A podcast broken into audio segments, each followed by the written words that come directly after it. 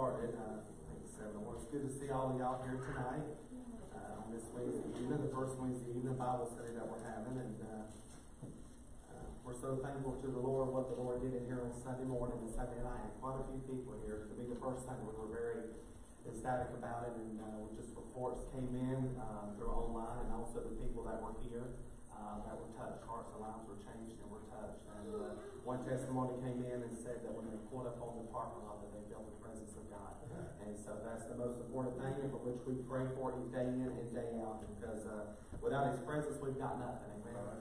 And so His presence is most important. So we'll go over just a few announcements before we get into the Bible study tonight. Uh, just remember, of course, our Sunday morning and Sunday evening services that we have, Sunday morning at ten thirty, Sunday evening at six P M, and Wednesday night at seven. And, uh, we had a meeting, uh, with the councilman up in our other church up in Denver, uh, last night. And as of right now, the state of North Carolina, uh, the mandate from the governor is no more than hundred people. And so we will be, you know, complying with that, but we're going to continue on go and have church. I understand a lot of churches have made the decision to shut down, and, and that's their choice, and we understand that because we know that they gotta do what's best. But as far as right here, we will continue to keep, uh, having church. We just ask that people just be mindful, uh, and use good hygiene, keep clean. We got sanitizer out there. We don't have to shake hands and all that good stuff, and, uh, we believe that we will be fine. And I was encouraged, uh, because, uh, people are realizing that the Lord has not given us a spirit of fear, but of love, power, and of a sound mind. And that's what we need to be operating in, uh, because we're living in the last days. We're living in perilous times.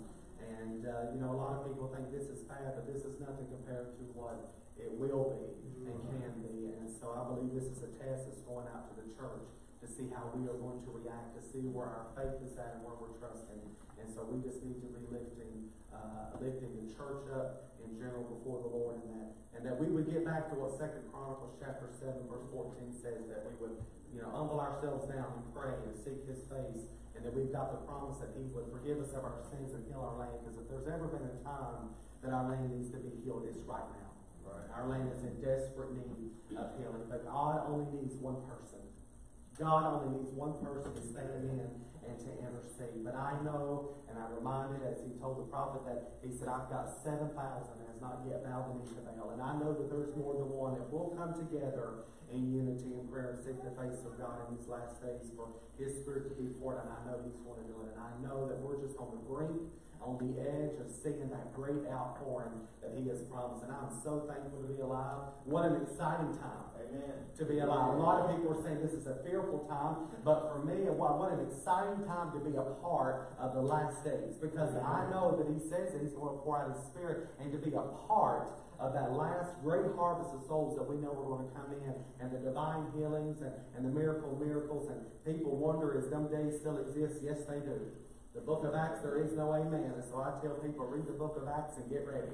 Get ready because we're getting ready to see the book of Acts come alive, and I believe even in a greater way than what the first church did. And I just want to be a part of it. Amen. So again, remember our uh, Sunday morning, Sunday evening, and Wednesday night Bible study this upcoming week. Also starting April the second, the first Thursday uh, night uh, in the month of April, and every Thursday thereafter, we will have a prayer meeting here in the sanctuary at seven o'clock. And again, if we are uh, going to be a people of prayer, we need to be here. And it's not just here, but every every day. I encourage you, go before the Lord in prayer, seek the face of God, and that's what we want to do here. And we want this place to be open. We want to be a visible light and witness to this community, to the surrounding areas, and to let them know that we still believe in the power of prayer. Amen. And that we would come together and seek the face of God. So starting on April the 2nd, we will be doing that on, on every Thursday at 7 p.m. Also, April the 18th, mark your calendars. On that Saturday morning, we will be having breakfast for the fire department, police department, sheriff's department, and the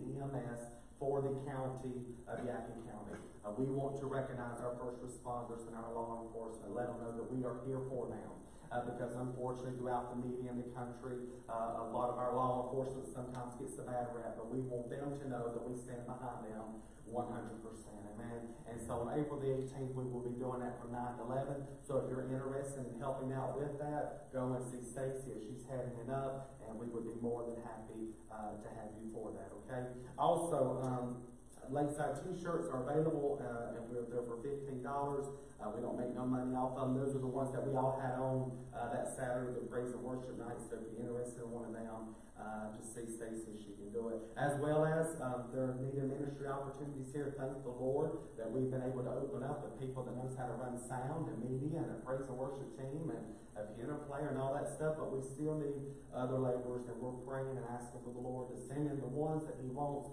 So if you have a desire and interest like that to work within the church like that and want to be a part of something, see me and we will talk about it. Amen. Uh, normally we will do prayer requests on Wednesday night. Um, and the way we'll do it is just you bring it to me before the service or somehow uh, during the week, and we will put it in our bulletin here so that people can pick it up and it be a reminder to them of what to pray for. And as uh, right now, there's just two on there. Remember my grandpa; uh, he is in desperate need of divine healing, and uh, we are standing and believing that the Lord is going to touch his body and heal him of this cancer that's in his body. And also, of course, remember our country and this upcoming election in November. I know it seems like it's a, a way, a far ways off, but it will be here before you know it. And uh, it seems like every election gets more and more and more important. Each and every single one of them. And so we just need to remember that, okay? So let's go to the Lord in prayer before we get uh, into the lesson tonight. And uh, again, let's lift up our country. Let's lift them up, especially with this coronavirus. Uh, I don't doubt and believe that that disease is absolutely real and people are getting sick, but we need to be praying that God would give wisdom to these medical scientists to be able to come up with a cure. I know that they're saying it would be 12 to 18 months, but I believe God can do it a lot quicker than that.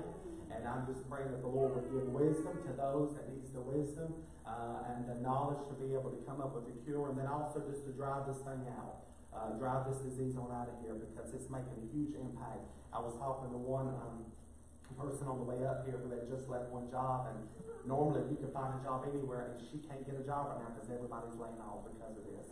So a lot of people are getting ready to go through some hard times, and are in hard times right now. So we need an end to this virus, and we need to just um, again go to the Lord and ask Him to do it. So let's just go to the Lord right now in prayer. Dear Heavenly Father, Lord, we come to you tonight in the mighty name of your Son Jesus. And Lord, we thank you for the privilege. Lord, we thank you, Lord, for the opportunity to gather in your name. Lord, we thank you for the freedom that we have in this country, Lord, to still come in to the house of God, Lord, to, to hear your word being brought forth, Lord. God, what an awesome privilege, Lord, that we have. And Lord, we thank you, though, most of all, Lord, that, that we are your sons and your daughters, Lord, that one day, Lord, that was 2,000 years ago, Jesus Christ, Lord, uh, the great intercessor, Lord, the great mediator, Lord, the great precious sacrifice, went to Calvary's cross, Lord, and shed his blood so that we could have remission of our sins, Lord, so that we could come to you and call you Father, Lord. And God, we are so thankful, Lord. And we, we first of all, Lord, lift up our loved ones to you, Lord. We've got loved ones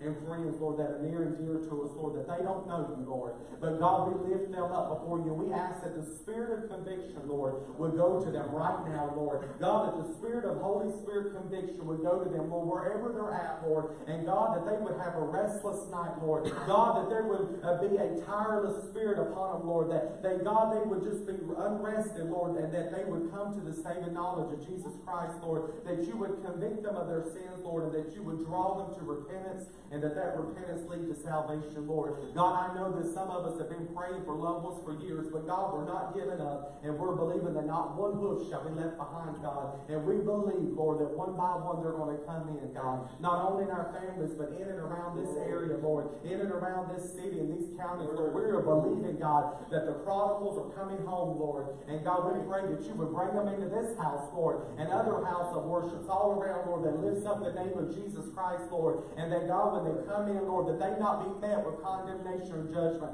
The Lord, that, that when they walk into this house, Lord, that God, they will know this is a house of grace and that this is a house of mercy, Lord. God, we ask, Lord, that you would touch all of those that are sick in body, Lord. God, we ask right now that you would heal, Lord. We take authority over cancers in the name of Jesus. Lord, we rebuke them in the name of Jesus. Lord, you died on Calvary's cross, and we believe that our healing is in the atonement, Lord. God, what was lost at at the fall of Adam, Lord, you've won back at Calvary, Lord. And God, we can take it by faith, and Lord, we believe right now, Lord, that you are going to heal, Lord, and we claim it in the name of Jesus Christ. Lord, we ask, Lord, that you would touch our country, Lord. Lord, what seems to be as desperate times and people running around scared, Lord. God, I pray, Lord, that you would remind your people, Lord, that you've not given us a spirit of fear. But Lord, you've given us a, a power and of love and a sound mind. And that, God, we begin to operate in that power. We begin to operate in that love and that sound mind. And God, that we would not contain it within ourselves, Lord, but when we go out to the hedgeways and the byways and we come into contact with those, Lord, that are fearful, Lord, that we would speak a word to them, Lord, that we would give them Jesus, Lord, because, Lord, you will meet them right there where it is, Lord. You are not bound to these four walls, Lord, but you were there and you have commissioned us and told us to go and tell, Lord. So I pray, God, that we would go out and that we would tell. And Lord, I pray that you would give our government officials, Lord, our president, Lord, the wisdom, Lord, and the guidance that they need, Lord, that you would give our scientists, Lord God, uh, the, the knowledge and expertise of what they need, Lord, to, to, to come up with an antidote to this, Lord God. You are greater, Lord God, and mightier, Lord God, than what any doctor could ever be, Lord. You are the great physician, Lord. We need you to move on this, Lord, right now in the name of Jesus Christ, Lord. Continue to give peace to rest our president, Lord. Continue to lead and guide him, Lord. Keep him safe, Lord, in these last days, Father. And that, Lord, as a nation, God, we would turn our hearts back to you, Lord. God, forgive us, Lord God, for turning our backs on you, Lord. Have mercy upon us, Lord, because that's what we need most of all, Lord, is forgiveness and mercy. Lord, I pray you would forgive us of our sin. Forgive us for looking to another source, Lord. And God, that you would have mercy upon us, Lord. And that, God, we still believe that the best is yet to come. We still believe in the last days you're going to pour out your spirit, Lord. And we claim that, Father, in the name of Jesus Christ. So we thank you for tonight.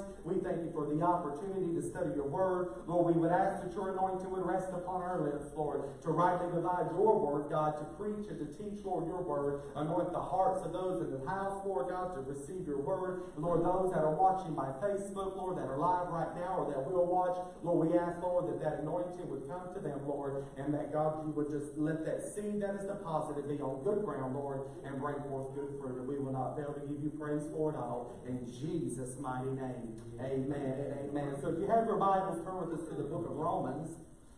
Romans chapter 4, and in seeking the Lord in the Bible study of what I felt that the Lord impressed me to do is that there is a, a, a great misunderstanding of how sanctification works in the heart and life of a born again believer. But one will never understand how sanctification works unless one understands the meaning of justification.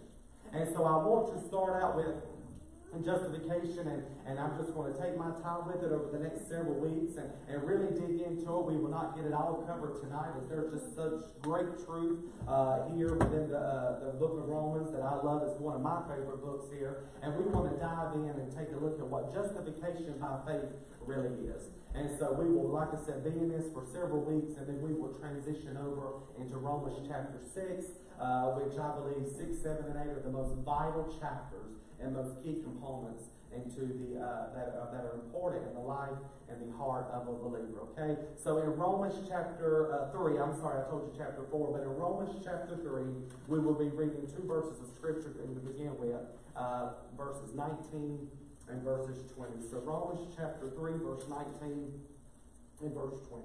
And the Bible says, Now we know that what things soever the law saith, it saith to them who are under the law, that every mouth may be stopped, and that all the world may become guilty before God.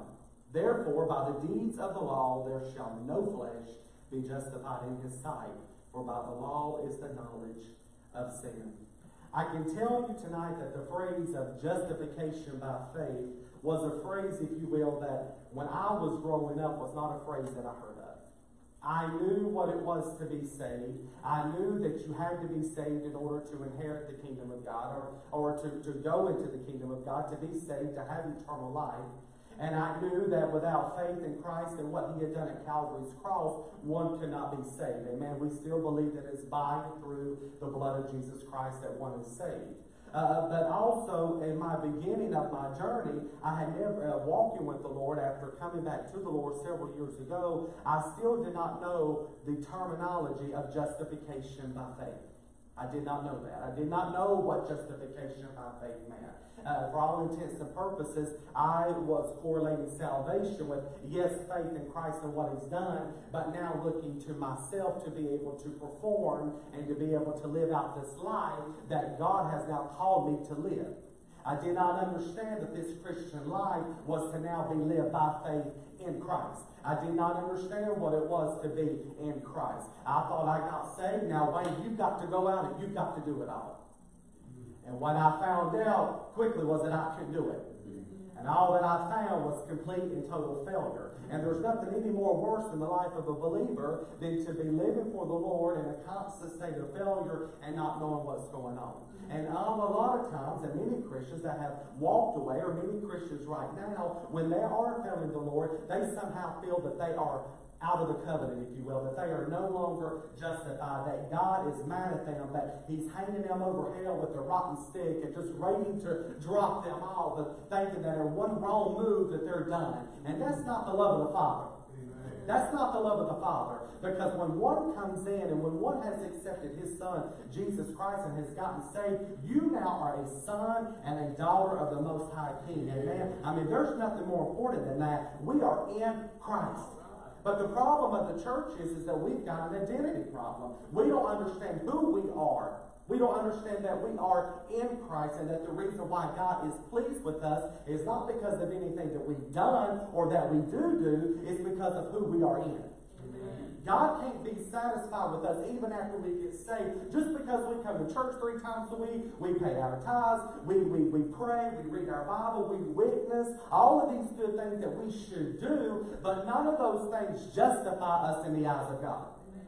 And none of those things keep us justified in the eyes of God. Justification is by faith. But unfortunately, many in the church today believe that they are justified by their works. Mm.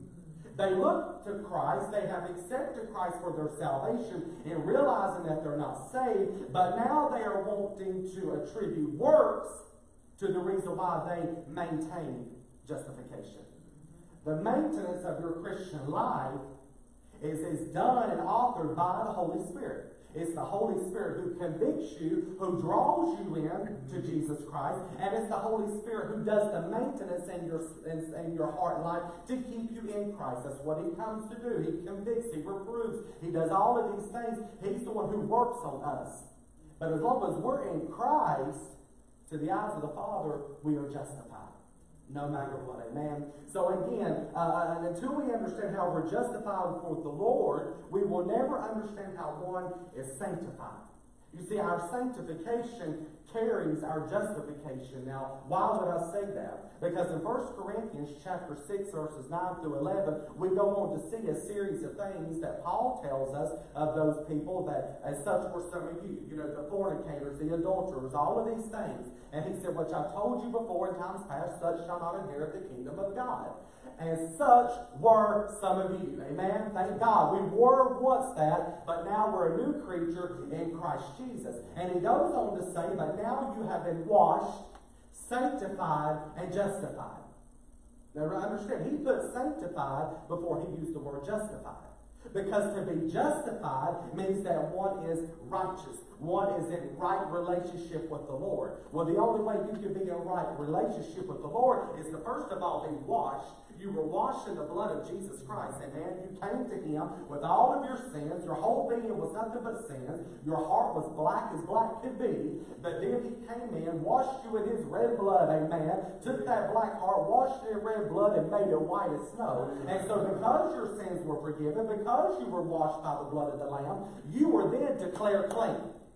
Because see, that's what sanctified means. One that is declared clean. So, in order to be justified, he doesn't justify one that is dirty, he justifies one that is clean. So, you've been washed in the blood of Jesus. Therefore, now you have been declared clean, sanctified. So, now you are justified in the name of Jesus Christ. So, in the eyes of the Father, because you are in Christ, he, just, has declared you clean. Now we understand, and many in the church world, and especially within the Pentecostal church world, believes that you can reach sanctification, that there is a pivotal point in your walk that you are sanctified. You know, it was when I was growing up, it was, all right, you get saved, now you gotta go back and get sanctified, then you gotta go and get filled with the Holy Ghost, and then you're good to go.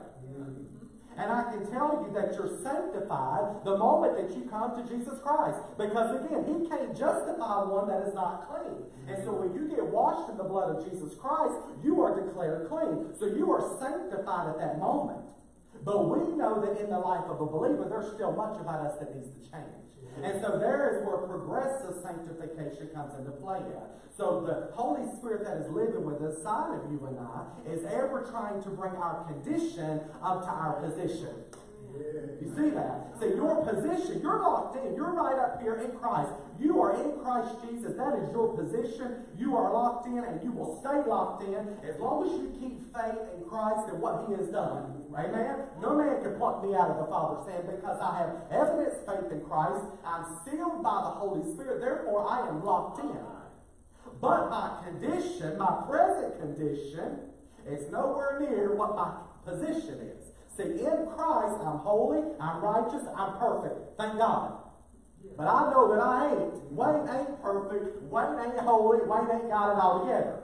Neither do y'all. Nobody that's walking and breathing has it all together. My grandmother, who passed away some 12, 13 years ago, one of the godliest women that I know, was 80 years old. And when I tell you, a godly woman, and people look to her as if, Lord, she just done her wrong. But she always says, she said, there is still improve, there is still room for improvement in the life of every born again believer. She didn't want you looking at her like she was perfect because see, we can get tangled up here. We can think that because we don't do the big five and because we don't smoke, don't drink, don't go out here and kill and don't do all of these things that we think we got it going on, but we don't got it going on. And we find that out real quick when tests come our way, when trials come our way, and then all of a sudden the ugliness of self comes forth. Mm-hmm. I was just talking to Michael before service like that, and we see that that with Job, who was one of the Bible says that he was righteous, and there was nobody else like him on the face of the earth at that time, but yet he allowed Satan to do all of these things. He went through everything that he went through and allowed him to go through all that he went through to get him to get to the point to say, I am vile. I am vile. Job, one that was the godliest man upon the earth at that time, nobody else like him. I mean, what a title and a testimony to have, but yet he still had to say, I am vile. Mm. There's none of us that has it all together. But thank God he had it all together. Amen. I can't live up to the standard of God's holiness and righteousness within myself. So I live by the standard of the one who he sent. And because I live by faith of the standard of the one he sent, then he declares me as justified and in right relationship with him. Amen. There's nothing any more wonderful than that to be justified, and we're justified by our faith. So everything hinges upon where we have our faith at and where we maintain it. And again, it must be in Christ and in His finished work. See, we look to Christ and His finished work for salvation. But we don't look to Christ and His finished work for our sanctification and for all other things because we somehow think that we can go out and obtain these things from God the blessings, the favor, the grace, the help that we need, all because of what we do or perhaps what we don't do. But it doesn't flow to us because, again, we're wretched, we're vile. Paul said it in chapter 7, Oh, wretched man that I am. The reason why the blessings can flow to you tonight is not because of you, but because of the Christ that's within inside of you. Yeah. See, he blesses his son. He's the one who said that when his son, Jesus Christ, was baptized into the river Jordan and came up, and the, and the Holy Spirit and the body in the shape of a dove descended upon him, God said, This is my beloved son in whom I am well pleased. So when you are in Christ and Christ is inside of you, he looks at you, Michael, says, In him I am well pleased. Why? Because you're in Christ. Paula, you're in Christ. Y'all are in Christ because you've accepted Him, and in the eyes of God, you can now come into the throne room of grace to obtain the mercy, which is what we need first of all. And now you can receive that grace. You can receive that for the time of need because He doesn't see the sin in your life. He doesn't see you for what you really are. He sees you for who you are in Christ Jesus. There's nothing more wonderful than that. We don't realize as Christians just how saved we really are. We really don't. And the lost don't realize just how lost they really are. Because to not be in Christ Jesus, to not have accepted Him, you are lost and on your way to an eternal hell. To not have accepted Jesus Christ and be a follower of Him, and to be a follower of Him means to love Him and to abide by His Word. One is lost and undone and is one heartbeat away from hell. But in Christ Jesus, we are one heartbeat away from being in eternity with Him. So what all is going on in the world today doesn't scare me, doesn't terrify me, because I'm a winner either way, amen. If it's to come back today, amen, praise God, come Lord Jesus, right now, I'm ready to go home to be with Him. There ain't nothing here on this world for me, amen. I'm not laying up treasures here, I'm laying them up there, amen. So no matter what, we now have that promise of being with Him one day because again, we're justified by faith. But let's read it again. Romans 3, 19 and 20. Now we know that what things whatsoever the law says, it says to them who are under the law, that every mouth may be stopped and all the world may become guilty before God. Therefore, by the deeds of the law, there shall no flesh, hear me, no flesh be justified in his sight, for by the law is the knowledge of sin. So the law given by God and Moses was never meant for man to keep. It was never meant for man to keep, but rather to show man how weak, sin-laden individuals we really are. See, the law was never meant for us to keep because God knew man couldn't keep it. But it was given so that we could see how weak we are, how sin-laden we are, to see that, that, that we would throw ourselves down at His mercy and say, Oh God, save me. Because his law there uh, didn't come to say, well, you're guilty now. No, I was already guilty before the law came. Yes. If I would have been living in that time. Okay? We'll get into that. I, am guilty not because the law says I'm guilty, because I'm born in original sin because of the fall of Adam. Okay? So the law was a mirror, if you will, to show us that we're guilty, and again, that we would throw ourselves down at the mercies of God, so that we would see ourselves as hopeless and to make us aware of our guilt. You want to know what we really are without God? Who we are within our core nature? All you got to do is back up and read verses 10 through 18, and you will see from the tongue all the way down to the feet, we're no good. From the tongue to the feet. If you want to know who you really are, deep within, within yourself, especially without God, read verses 10 through 18, and you will see. I don't care how good an individual is, without Jesus Christ, this is who you are. And if not for the grace of God, if not Jesus Christ living inside of you, we are all capable of still doing these things. We should not be. And in fact, we won't be if we're living by faith and if we've truly accepted Jesus Christ. Our feet should be running swift to do evil. Our tongues should be cutting people apart. Amen. So all of these things we were before we accepted Jesus Christ. Okay. So we are not made by guilty by the law, but rather the law proves that we are guilty. So we see what man is and ever would be without the plan of justification by God being appointed. God knew it before the foundations of the world. First Peter lets us know that. Before the foundations of the world, it was foreordained that God would become man and he would come down here and would be born of a virgin birth. He would go to Calvary's cross and he would win back what was lost. He would take back, he would complete what the first Adam did. He on the second Adam, the last Adam, because there would never have to be another one, came back and accomplished and won back what the first Adam had lost. Because he lost it because sin entered into the world. So unfortunately, man down through the ages has always tried to perform certain ceremonies, if you will, or religious efforts to be justified in the sight of God. But let it be known that no amount of good works that you do or ever will do will earn or gain you righteousness with God. The scripture's emphatic about it. You can never earn the righteousness of God, and even as saved individuals, you can't gain righteousness by the means of works. He simply said to hunger and thirst after righteousness. We're to hunger and thirst, but the moment that you got saved, you were given the righteousness of God. The holiness of God is inside of you. There is no different levels, if you will. There is no partial righteousness. You're either all righteous 100%, you are saved or you're not saved. There's no in between. And it doesn't matter who the weakest believer may be on the face of this earth, and it doesn't matter the bondages that may be in one's life. Hear me. If one has said yes to Jesus Christ and that heart loves God with everything within them, no matter the failure, no matter the failure, they're still justified in the sight of God. Now, hear me. The true born again believer doesn't want to sin. I wish I could get up tomorrow and never sin again. And the only time that I sin to not sin is when I was asleep. But as soon as them eyes open up and them feet hit the ground, buddy, this sin nature is there and it's laying dormant, and I have to go before the Lord and say, Holy Spirit, you've got to help me today. I'm relying upon you because I know within me dwelleth no good thing.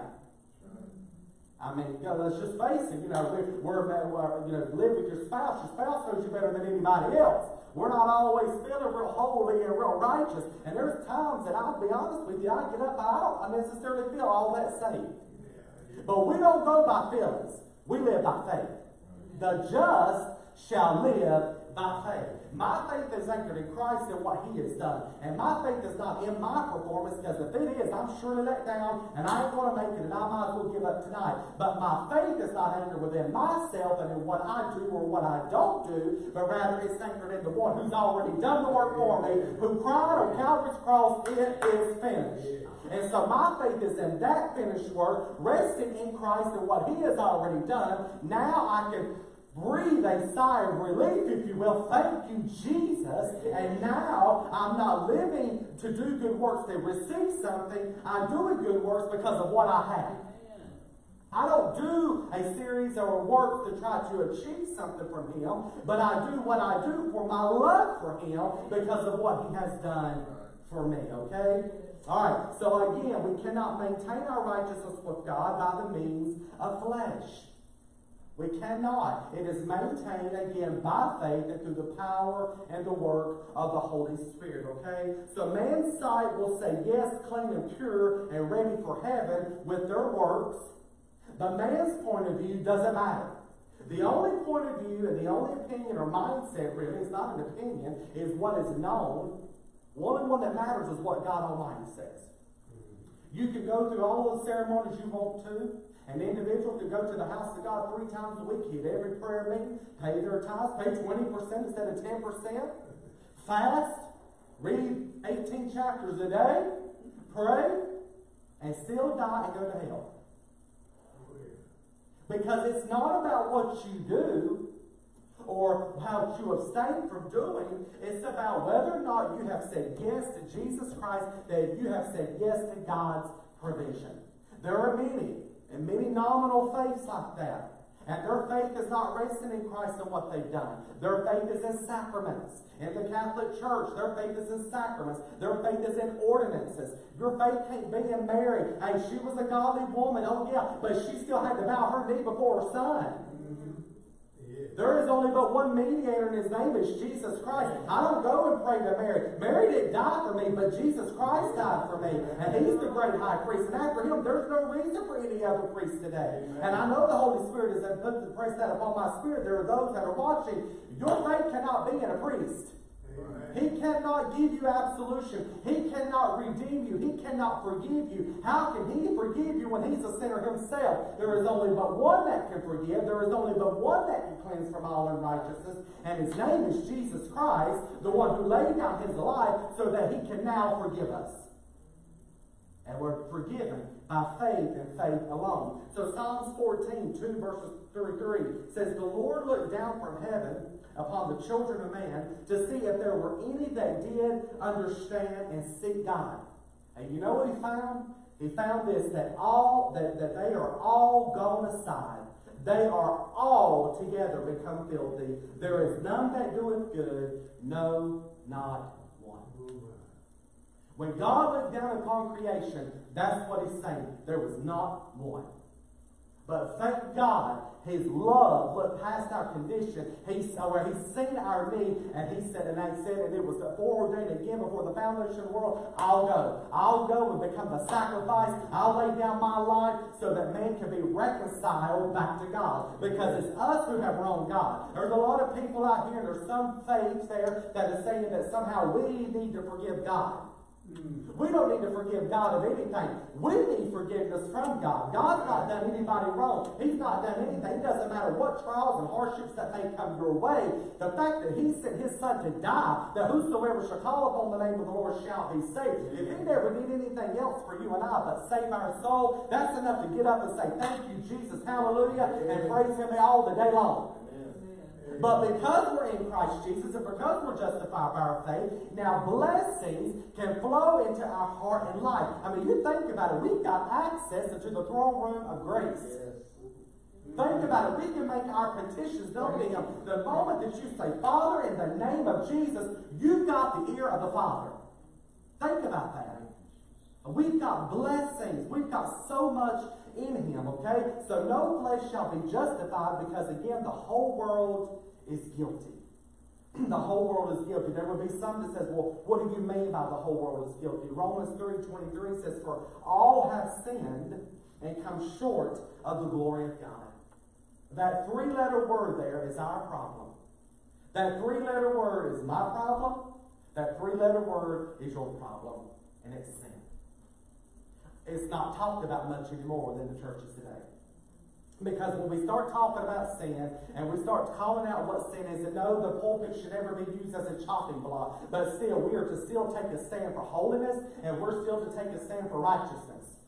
And man don't like to hear that they're guilty before God. Man don't like to hear that they're a sinner and that without Jesus Christ and without accepting Him that they're on their way to hell. They don't like to hear that they are condemned. They don't like to hear that they're condemned to die. They don't like to hear that. They want God's grace but they don't want it in the manner by which they can receive it. And that's by humbling ourselves down, realizing and acknowledging first that we are a sinner and that we are in need of a Savior.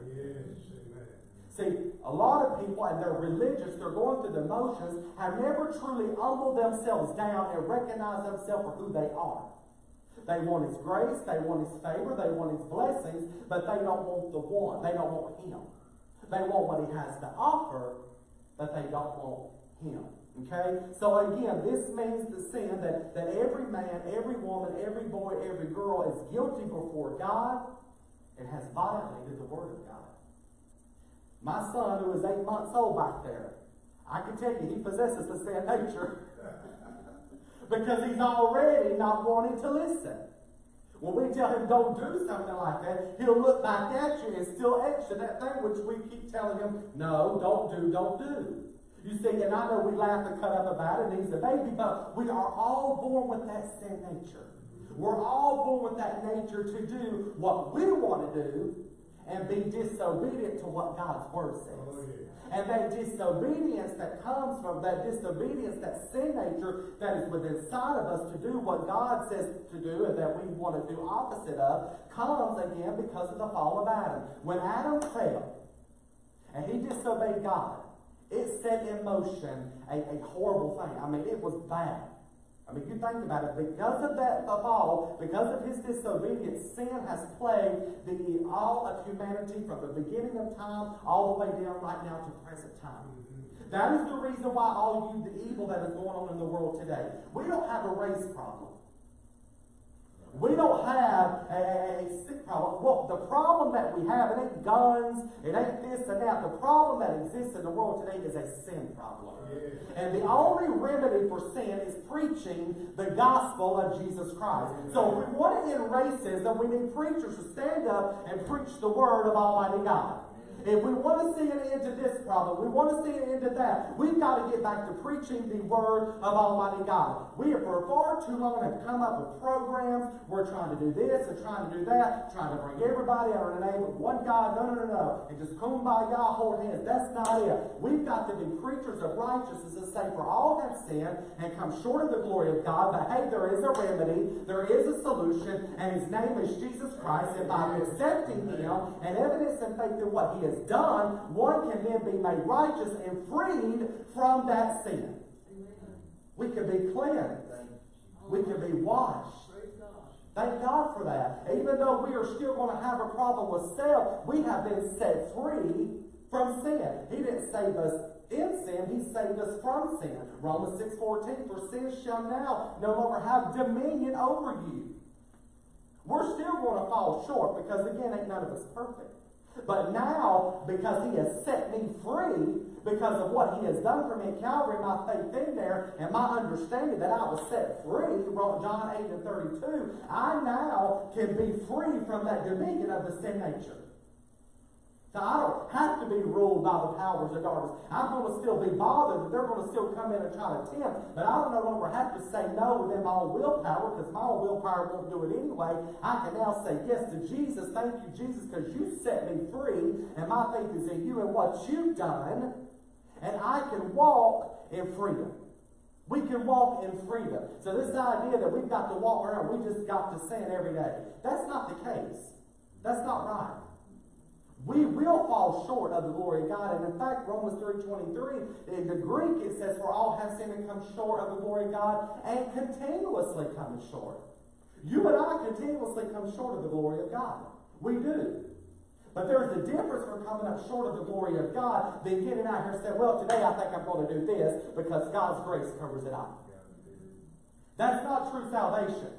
True salvation wants to live a life pleasing unto the Lord. And of course, we know without faith it is impossible to please Him. But He says, if you love me, you're going to keep my commandments. Amen. You're going to follow my word. You're going to do what I say that is due. You're going to abhor evil because the divine nature has been placed inside of us. Listen, God hates sin. So, as a believer, as one who has now received His divine nature, you, as a believer, if you're truly saved, are going to hate sin. So when we see people that wants to stand up for politicians, and I know that I'm going to get black on this, that is now that that says abortions is right, that same-sex marriage is right, that all of this stuff that is abominations to the eyes of God, that it's all right, you're wrong. Because as one who is a follower of Jesus Christ, we follow his word. We stand up for the whole entirety of the Bible from Genesis 1 all the way to Revelation 21. And if God calls it sin, it's sin. There's no reason for us to come together and have a discussion about it. We don't have to form a committee about it and say, well, let's think about this. No, what does the word of God say? We're wasting too much time trying to come together and see if this is right or if this is wrong. That's what a lot of denominations are doing. No, no. What does the Word of God say? Because the Lord thy God says, I change not. Jesus Christ is saying yesterday, today, and forever. And don't get me wrong, we don't hate the sinner. We love the sinner. We hate the sin. We hate the sin. I love the alcoholic, but I hate the alcohol. I love the drug addict. And I love him enough to say, hey, there is a better way. He's a chain breaker. If you got chains, he's a chain breaker. If you got pain, he's a pain taker. If you need freedom, he's a prison shaking savior. If you got pain, he's a pain taker. Amen. I love that drug addict. I love that alcoholic. But I hate the sin. And the reason why I hate it is because the divine nature is inside of me. And what he abhors, I should be abhorring. Yes. What he hates, and he hates sin, we should hate sin. We should be tittle-tottling around it. There's no gray area. And I believe in these last days, the line is being drawn in the sand, and God is saying to the church, pick who you going to serve. Make today the decision like that because we've been straddling the fence for far too long. We're edging too close to sin to see how far we can get without actually sinning. When we should be running from sin and abstaining from even the appearance of sin. Okay? So again, sin in the Greek is uh, meaning to miss the mark, to fail in obeying the law. So again, we have missed the mark. We have failed in obeying the law, okay? So God again has a standard of righteousness and holiness, and the scripture says in it that we have all failed to meet it. We've all failed, we've all missed the mark. And we continuously miss the mark. That's why we have to go before the Lord each and every single day as He directs us in the Father's prayer, the Lord's Prayer, that model prayer that He gives us, those 66 words, and in that 66 words encompasses it all. And it says, Forgive me of this day of my trespasses as I forgive those that trespass against me. That tells me that we fall short of the glory of God every day. Mm-hmm. If it wasn't the case, then why is it included in the Lord's Prayer? Because again, we fall short. It's not always that. It can be bad thoughts that you dwell on for far too long in your mind. Things that can get down into the heart. Jesus said like that. Of course, uh, uh, you know, you taught me they were back in that day. We're talking about if they were caught in the act of adultery. But he said that if even a man has looked upon a woman in the heart, they committed the sin. The law says one thing, but grace demands even more. So if this even hard, listen, there are some people that has never committed adultery in the physical, but commit adultery every day in their heart. Mm. There is people that has never murdered a person, as far as in the physical, but murder every day with this. Mm.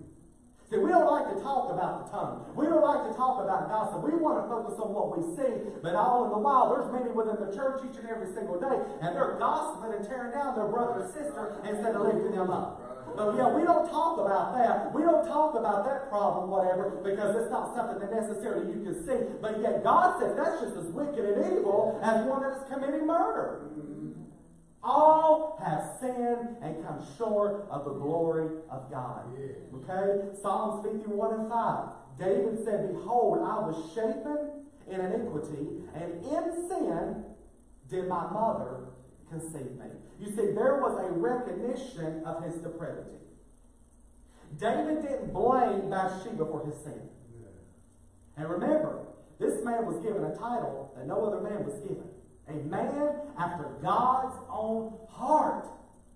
But yet, he seen the depravity of himself in the sin that he did. He realized that his sin and his failure was more than just an offense committed under the influence of strong temptation, but was actually a result of the entire corruption of his nature. David realized that it wasn't just a, a, strong temptation, but he realized that the nature within himself, uh, by and through, thick and through, was corrupt. And see, that's what sinner man has to realize before receiving the grace of God, before receiving Jesus Christ as your Savior, before that comes and the Holy Spirit came in. Listen, the day that you got saved, the Holy Spirit had been probably dealing with your heart for quite some time. I know He had mine. But specifically the day that you said yes to Jesus Christ, the Holy Spirit convicted you and made known to you you're a sinner. He made known to you that you needed saving. He made known to you that without God, there was no chance for you. So he made known that to you. You realize your depravity. You realize all of your sins. And that it wasn't just because, quote, a lot of people say the devil made me do it, or because of temptation within itself, but because you are corrupt deep and within yourself. That's your nature. Our nature within ourselves because of the fall of Adam is again, is not to obey the word of God. But again, to do what is opposite than the Word of God. That's what's so glorious about salvation. And that's so wonderful and still the greatest miracle yet. When a sinner is saved, you think about it. You went from wanting to live a life of sin and all of your debauchery to in one instant moment, all of your desires change. Now you no longer want to go the places you used to go, where we may have been hopping to the bars and the clubs. Now we want to get to the house of God on a Wednesday night to hear about the Word of God. Nothing else could do that but the power of God, the cross, the blood of Jesus Christ. We no longer talk the way we used to talk. We no longer do the things that we used to do when we was a sinner because that divine nature has been imparted, given to us because of faith in Christ and what He's done. And now He, the Holy Spirit, is set up throne inside of us. And now He said, no, no, don't do this, now do this. We're justified again by our faith, okay? So our failures are from our fallen nature. And they will always be until we receive our glorified bodies. So the failures that take place in our heart and in our life is because of that fallen nature from Adam. And we will continue to have failures. We will continue to come up short of the glory of God until one day when this mortal body puts on immortality, when, it, when corruption puts on incorruption. And because this old flesh ain't going up, but my soul and spirit's going up to be with Jesus. And there it's going to be joining with that glorified body that ain't made of blood and flesh, but of the spirit. And there, that's why heaven is going to be a wonderful place because there's going to be no presence of sin. And sin is the reason for all sicknesses. Sin is the reason for all evil. Sin is is the reason for why relationships are destroyed, for all the problems in life, but none of that's going to be there because sin ain't going to be there, because this flesh ain't going to be there, but only a glorified body that has been joined up with our soul and spirit, and is all made possible by the cross, the cross, the cross. That's why Paul said, God forbid. God forbid that I should glory in anything except Christ and Him crucified. I'm determined to know nothing else among you because everything, our eternity and our whole life hinges on what Jesus Christ did 2,000 years ago. And it's the answer for the sinner and it's the answer for the saint. It was the answer for you when you said yes to Jesus, and it's still the answer for you today in Jesus. Amen. Jeremiah 17 9 says, The heart is deceitful above all things and desperately wicked. Who can know it? Who can know it? I was having a conversation with my aunt the other day, and Mother Teresa. There was probably not a person on earth that done more charitable work than that woman who gave more than that woman. She is hailed throughout the world as one of the greatest women, greatest persons that's ever walked upon the face of the earth. And hailed and, and arrayed up because of all she done. But let me tell you, if she was not saved, if she had not been born again, if she had not said yes to Jesus Christ, she is in hell today. It does not matter what all good works that she done. You can work all your life and still die and go to hell. Because salvation is not predicated upon what we do or what we don't do, but again, it's because of what He's done. We've got to be born again. And religious men don't like to hear that because they think they can come in and clean themselves up, that they can do, as I said Sunday night, do like the scales of justice. You see you know, when you put things over here and you put things over here to try to balance it out. And one side's got more stuff on it, it causes the other side to rise up. So man sees all their bad, but they don't see really all their bad. And then they try to do good works to outweigh their bad. Mm. So that they think, well, if I do enough good works, then I've got no choice and, and I'm going to walk on into heaven. But heaven and eternal life is not based off the works of what you do or don't. It's based off of those that are born again. Why do we say that? That's what the Word of God says. You've got to be born again. Because you within yourself are no good. You've got to die. You can't be repaired.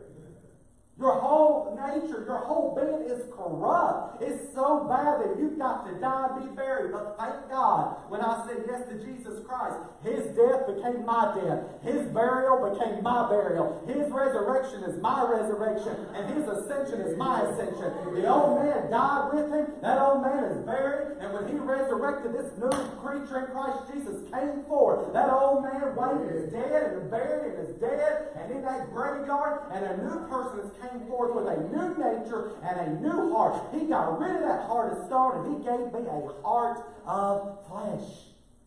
A new nature that only comes through a death. And that death had to take place for you to be saved, and his name is Jesus Christ who done it. And when he died, now you've got to die in order to receive his life.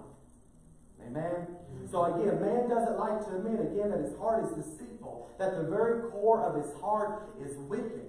And that's why regeneration has to be thrown completely out, okay? So again, in order for man to be brought back into right relationship with him, there had to be a sacrifice for man's sin, and that sacrifice in the Old Testament was always an animal.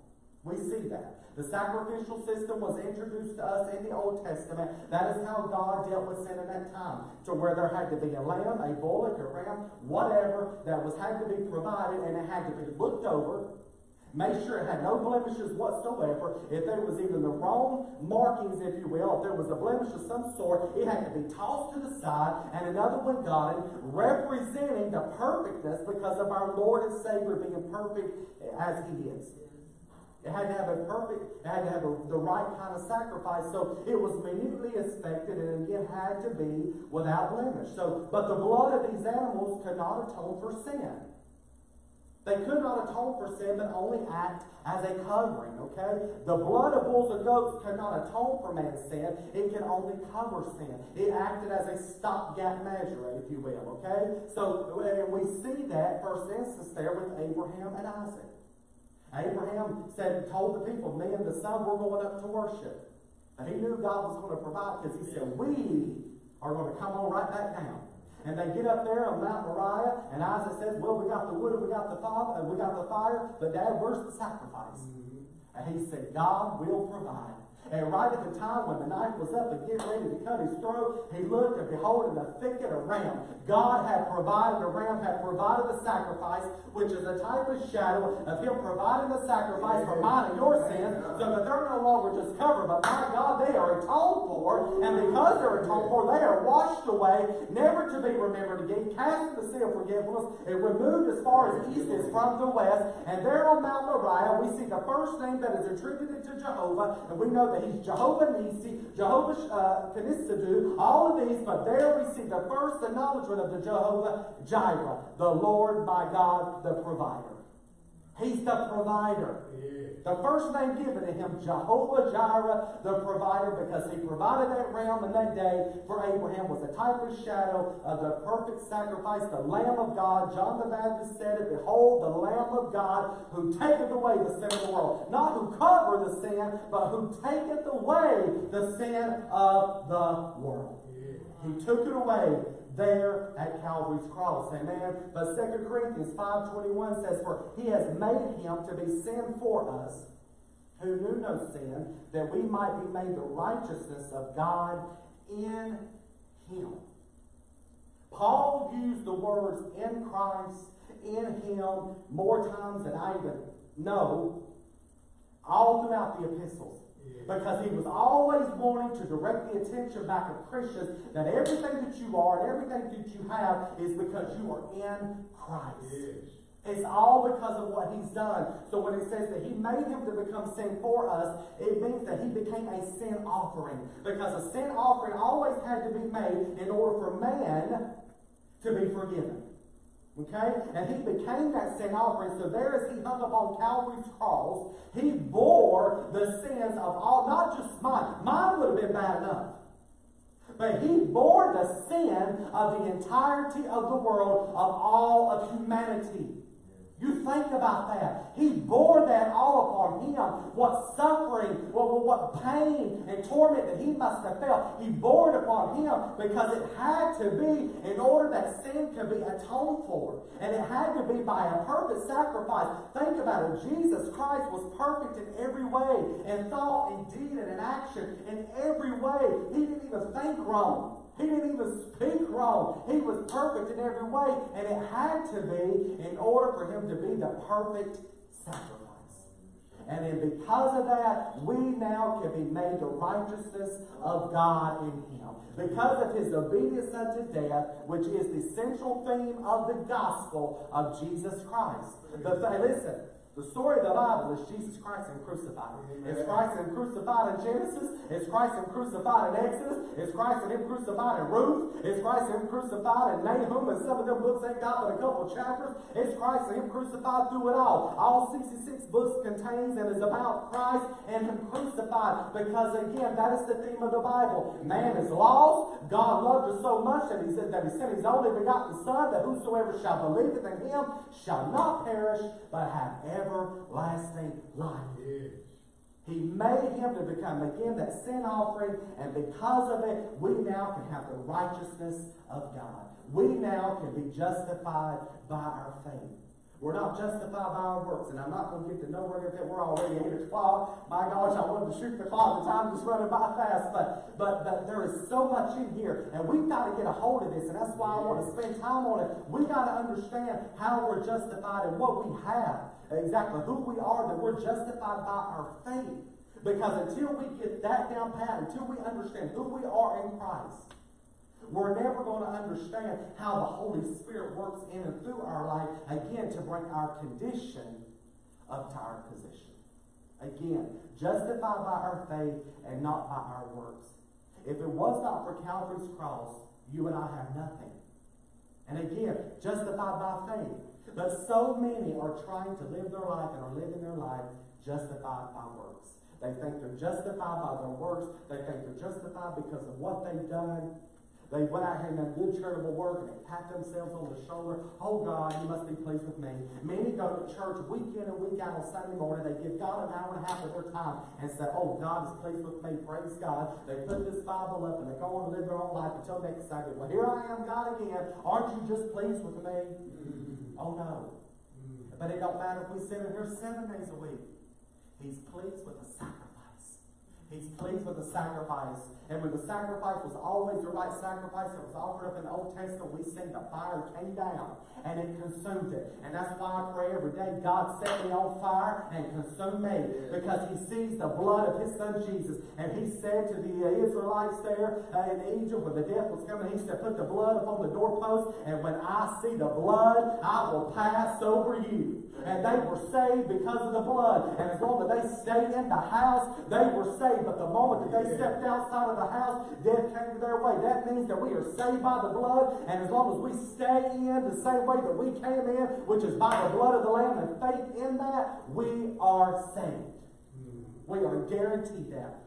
Because again, it's not based off of what we do, it's based off of what He's already done. Amen. Amen. Let's close out in prayer. Dear Heavenly Father, Lord, we just thank you for your word tonight. God, we thank you for the liberty that we felt in the house. Lord, we thank you for your spirit that is here. And Lord, we believe that something has been said tonight, Lord, that not only has blessed us, but those that are watching by the way of internet. And God, my prayer is right now that those that do not know you, Lord, those that right now that has not accepted you as Lord and Savior of their life, Lord, I pray right now that the spirit of conviction will begin to deal with them. And that, Lord, right now they will just cry out unto you, Lord, that they don't, and let them know they don't have to wait until Sunday, Lord. But right now, Lord, the Bible says that today is the day of salvation, and that right now they would cry out unto you, Lord, and say, Jesus, save me. And Lord, I know that upon uttering their words, Lord, you will come into their heart, you will wash them of all of their sins, and you will save their soul, Lord. God, we thank you tonight, Lord, that we have a hope. We thank you tonight that we got an anchor that's steadfast as shore, and that anchor is you. Lord, I pray that as we leave this house, Lord, let us walk in your love. Let us walk in the spirit of your might, God. Let us walk, Lord God, in victory, Lord, until the next appointed time, and we will forever give you praise for it all. In Jesus' wonderful, mighty name. Amen and amen. Amen. Thank y'all for coming tonight.